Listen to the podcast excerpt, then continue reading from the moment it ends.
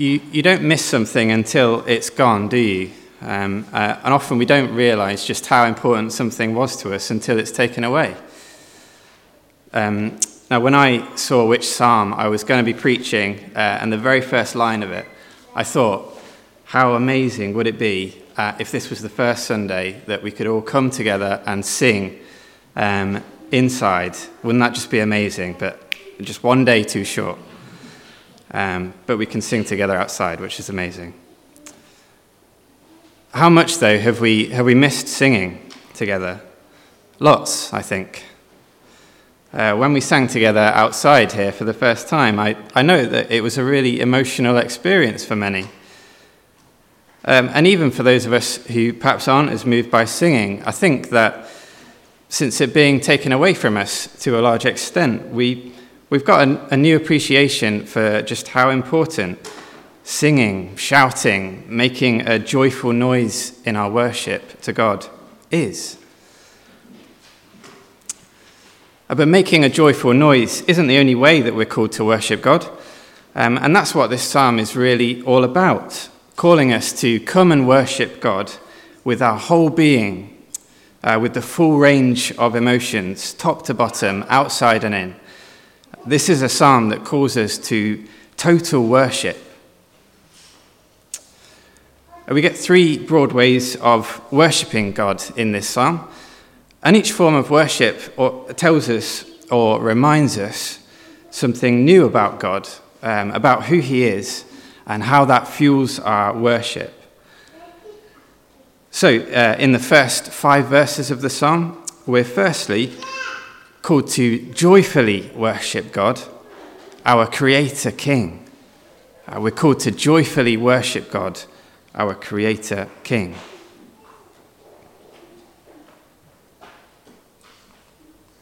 There you go. Um, God is a big God, uh, a great big God, as we've just sang. And it's fitting, therefore, that we worship Him in a big way, singing for joy, shouting aloud, um, extolling. Uh, that means to praise enthusiastically. Um, I had to look it up as well, don't worry. Um, extolling with music and song.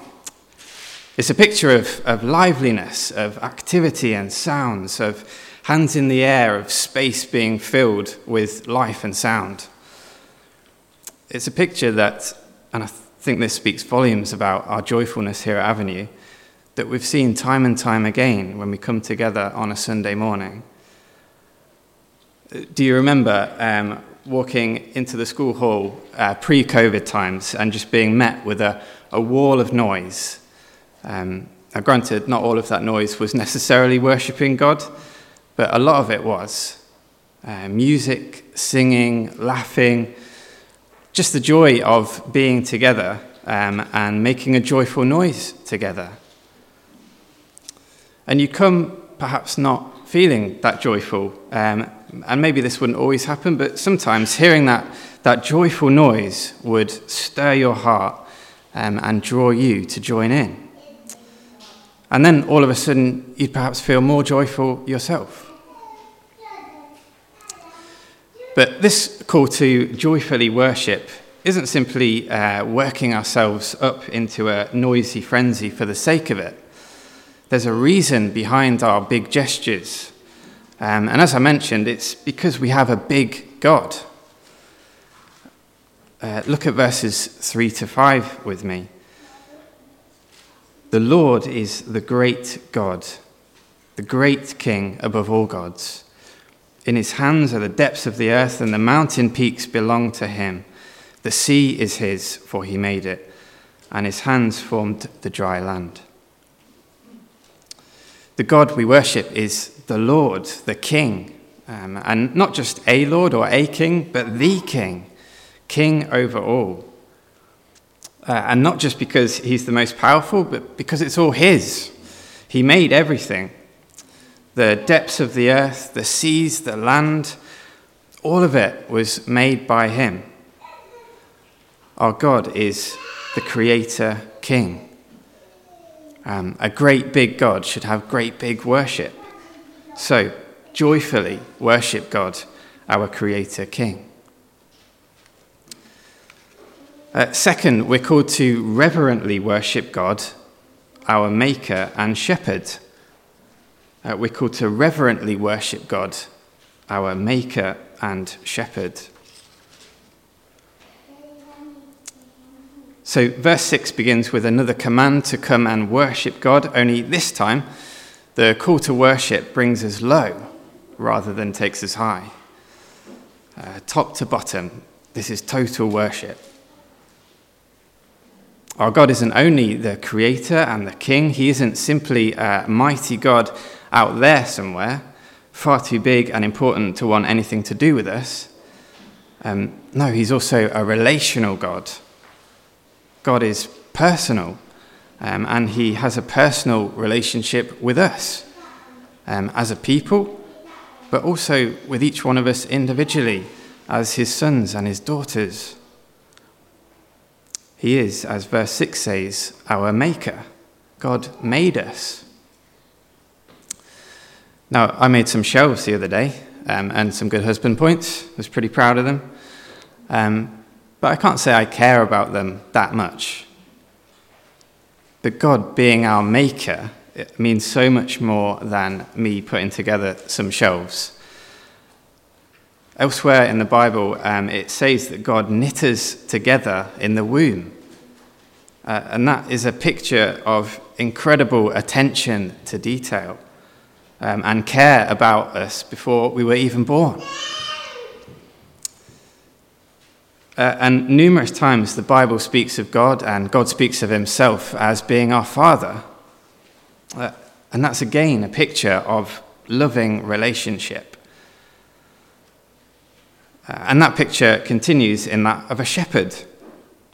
As verse 7 says, He is our God, and we are the people of His pasture, the flock under His care. And like a, like a good shepherd looking after his flock, his sheep, um, our God provides for us from his pasture. He protects us from attack and He leads us on to wherever we might need to be. That this mighty God, this creator king, would stoop so low as to take an interest, a, a deep and loving interest in you and me, should make us feel reverence. And that's that sense of awe and wonder that just inspires humility in us, that feeling of just hum- being humbled um, we should be honored beyond words. Um, and when words aren't possible or don't seem appropriate, we can also worship God by lowering ourselves, uh, physically or metaphorically, before God. Bowing, kneeling, reminding ourselves of how great God is, how small we are, but yet how much He loves us despite His greatness and despite our smallness reverently worship God, our Maker and Shepherd. Uh, and thirdly, we should. Is that woken everyone up? The third call to worship God is that we listen to God, our Saviour. Uh,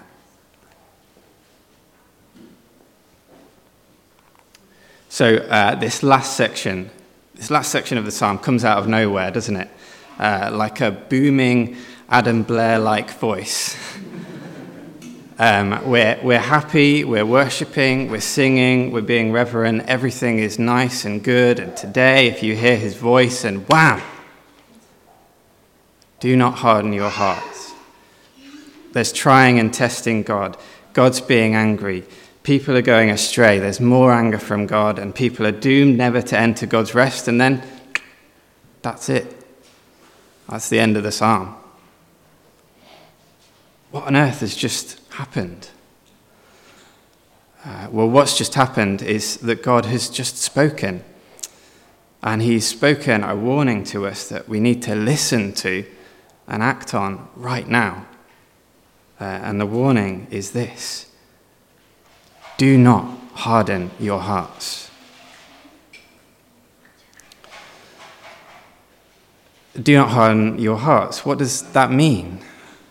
We have a word for it, don't we? Hard hearted. Um, and we usually mean it to be someone who is really unkind, um, unfeeling, cold. Now, while we, while we don't want to be those things for sure, that's not quite what this hardening of heart is all about.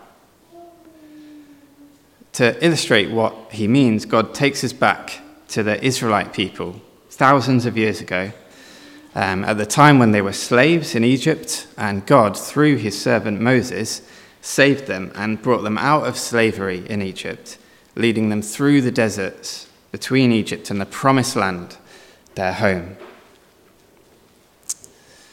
But as you would expect in a desert, uh, things were tough. Uh, water was hard to come by, and the people moaned and complained that there was no water, that they had everything they needed back in Egypt, uh, that they should never have come out into the wilderness, that it was all a mistake. Moses was a terrible leader, and perhaps this God wasn't so great after all. Perhaps they'd put their hope in the, in the wrong place, in the wrong God. Uh, Meribah and Massah, meaning dispute, testing, um, are two places where this moaning and complaining reached a head, uh, where the people, the Israelite people, really put God to the test. Though, and this is the important bit, though they had seen what God did, as God says in verse 9, they behaved in this way, though they had seen what I did. And what had they seen? Well, only some of the most famous miracles recorded in the entire history of the world hailstorms, uh, rivers of blood, plagues of frogs, flies, locusts, uh, the death of all the firstborn Egyptians, um, the parting of the Red Sea, which parted for the Israelites but fell back on the Egyptians, and uh, not to mention the pillar of smoke and fire that went before them day and night, leading them and keeping them safe through the wilderness amazing miracles done for them that they might be freed from slavery. And now they were in the wilderness. Things were a bit hard. Um, and how quickly they had forgotten all of that, all of the wonders that they'd seen, um, forgot where they were going, forgot who brought them out of slavery, and who had promised to take them home. What is hardening your heart? Well, according to this, it's a willful forgetting of God's character and goodness towards us. It's a growing unbelief that God is good and will do all that He's promised. Hardening of heart is unbelief caused by forgetting. The question then is why is unbelief such a bad thing? Um, I mean, I'm sure that we can say that it's probably not a good thing, but why so bad? Why does God cut in halfway through this psalm to warn his people right now don't let your hearts be hardened like these people? Uh, why the immediacy? Why the urgency? Well, for the Israelites back then, uh, the consequence of their unbelief was huge. In verse 11, God says, So I declared in my anger, they shall never enter my rest. In other words, these people, they'll never get to the land that I promised them. They'll never get home. And if you read through the rest of the story of the Israelites wandering through the wilderness for another 40 years, so long that only their children made it into the promised land, not even Moses made it, you see that God wasn't merely speaking empty threats here. Uh, later in time, um, and much later in the Bible, the writer of a book called Hebrews picks up this idea of the danger of unbelief stopping us from entering God's rest. But instead of um, a physical promised land, the writer of the Hebrews has in mind something much bigger, namely eternal life. You see, uh, God saving the Israelites from slavery in Egypt, bringing them through the wilderness, um, and finally into the promised land of Israel, is a picture um, of a much greater salvation and journey home. Our salvation our salvation from sin, uh, from a life of slavery to sin, um, and God bringing us through the wilderness, through the here and now, to take us into eternal life with Him, uh, the real and true promised land. Do you see yet why um, this warning is so urgent? See, the Israelites had already made it to their physical promised land by the time that this psalm was written. So the warning came to them, and it comes to us to warn us about a much bigger consequence of hardening our hearts namely, that we risk never entering God's rest. That hardening our hearts so much could mean that we miss out on God's salvation.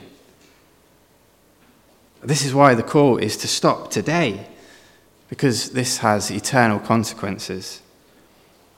This is why we need, thirdly, to listen to God, our Saviour. Now, I, I want to say very clearly that the Bible teaches that once God saves someone, that salvation, that person, can never be lost. Uh, no matter how far they seem to have fallen, no one can lose their salvation. God has promised that. But, but, don't risk it. Your heart, your soul is too important to let slide.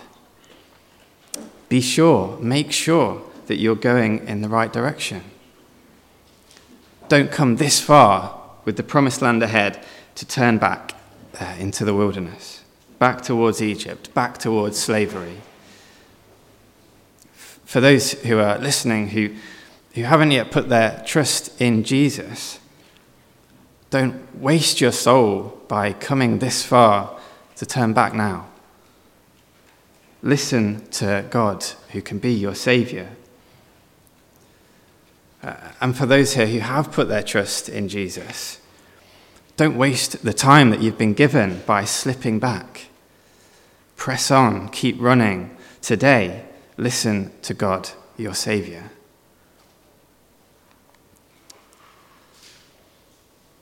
So, what do we do then? Um, how do we fight against unbelief in our hearts? How do we keep soft hearts that believe in God? in his goodness and his promises? Well, if the main problem with the Israelites was about forgetting all that God had done for them, then surely the answer is that we need to remember. Uh, we need to remember what God has done for us, that our hearts might be filled with thankfulness. Uh, I'm, I'm terrible at remembering to the point where my wife will remind me of my own family's birthdays. Uh, it's not good. But it's more than that. Um, I'm really bad, actually, at remembering good things and good times. Um, I can have a bit of a bad day, um, or there can be some problem that's been around for a while, and all of a sudden, all of the good things that have happened recently, or that are happening now, or that I've got to look forward to, um, all of that's forgotten because of this bad day or this problem. I wonder if you can relate. If you can, perhaps we shouldn't be quite so hard on those Israelites who grumbled, because in reality, if you're anything like me, uh, we grumble a lot too. Life isn't easy, even for Christians. And particularly when things get hard, when we have those uh, in the desert without water moments, we can so easily forget God's character, His goodness, all that He's done for us. Uh, and the more we forget, the easier it is to start doubting that God will really come through, uh, that He's really interested in me, that He's really for me, that He's really capable of helping me. And eventually, that He's actually there at all.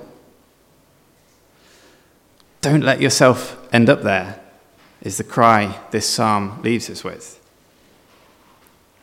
So, what should we remember?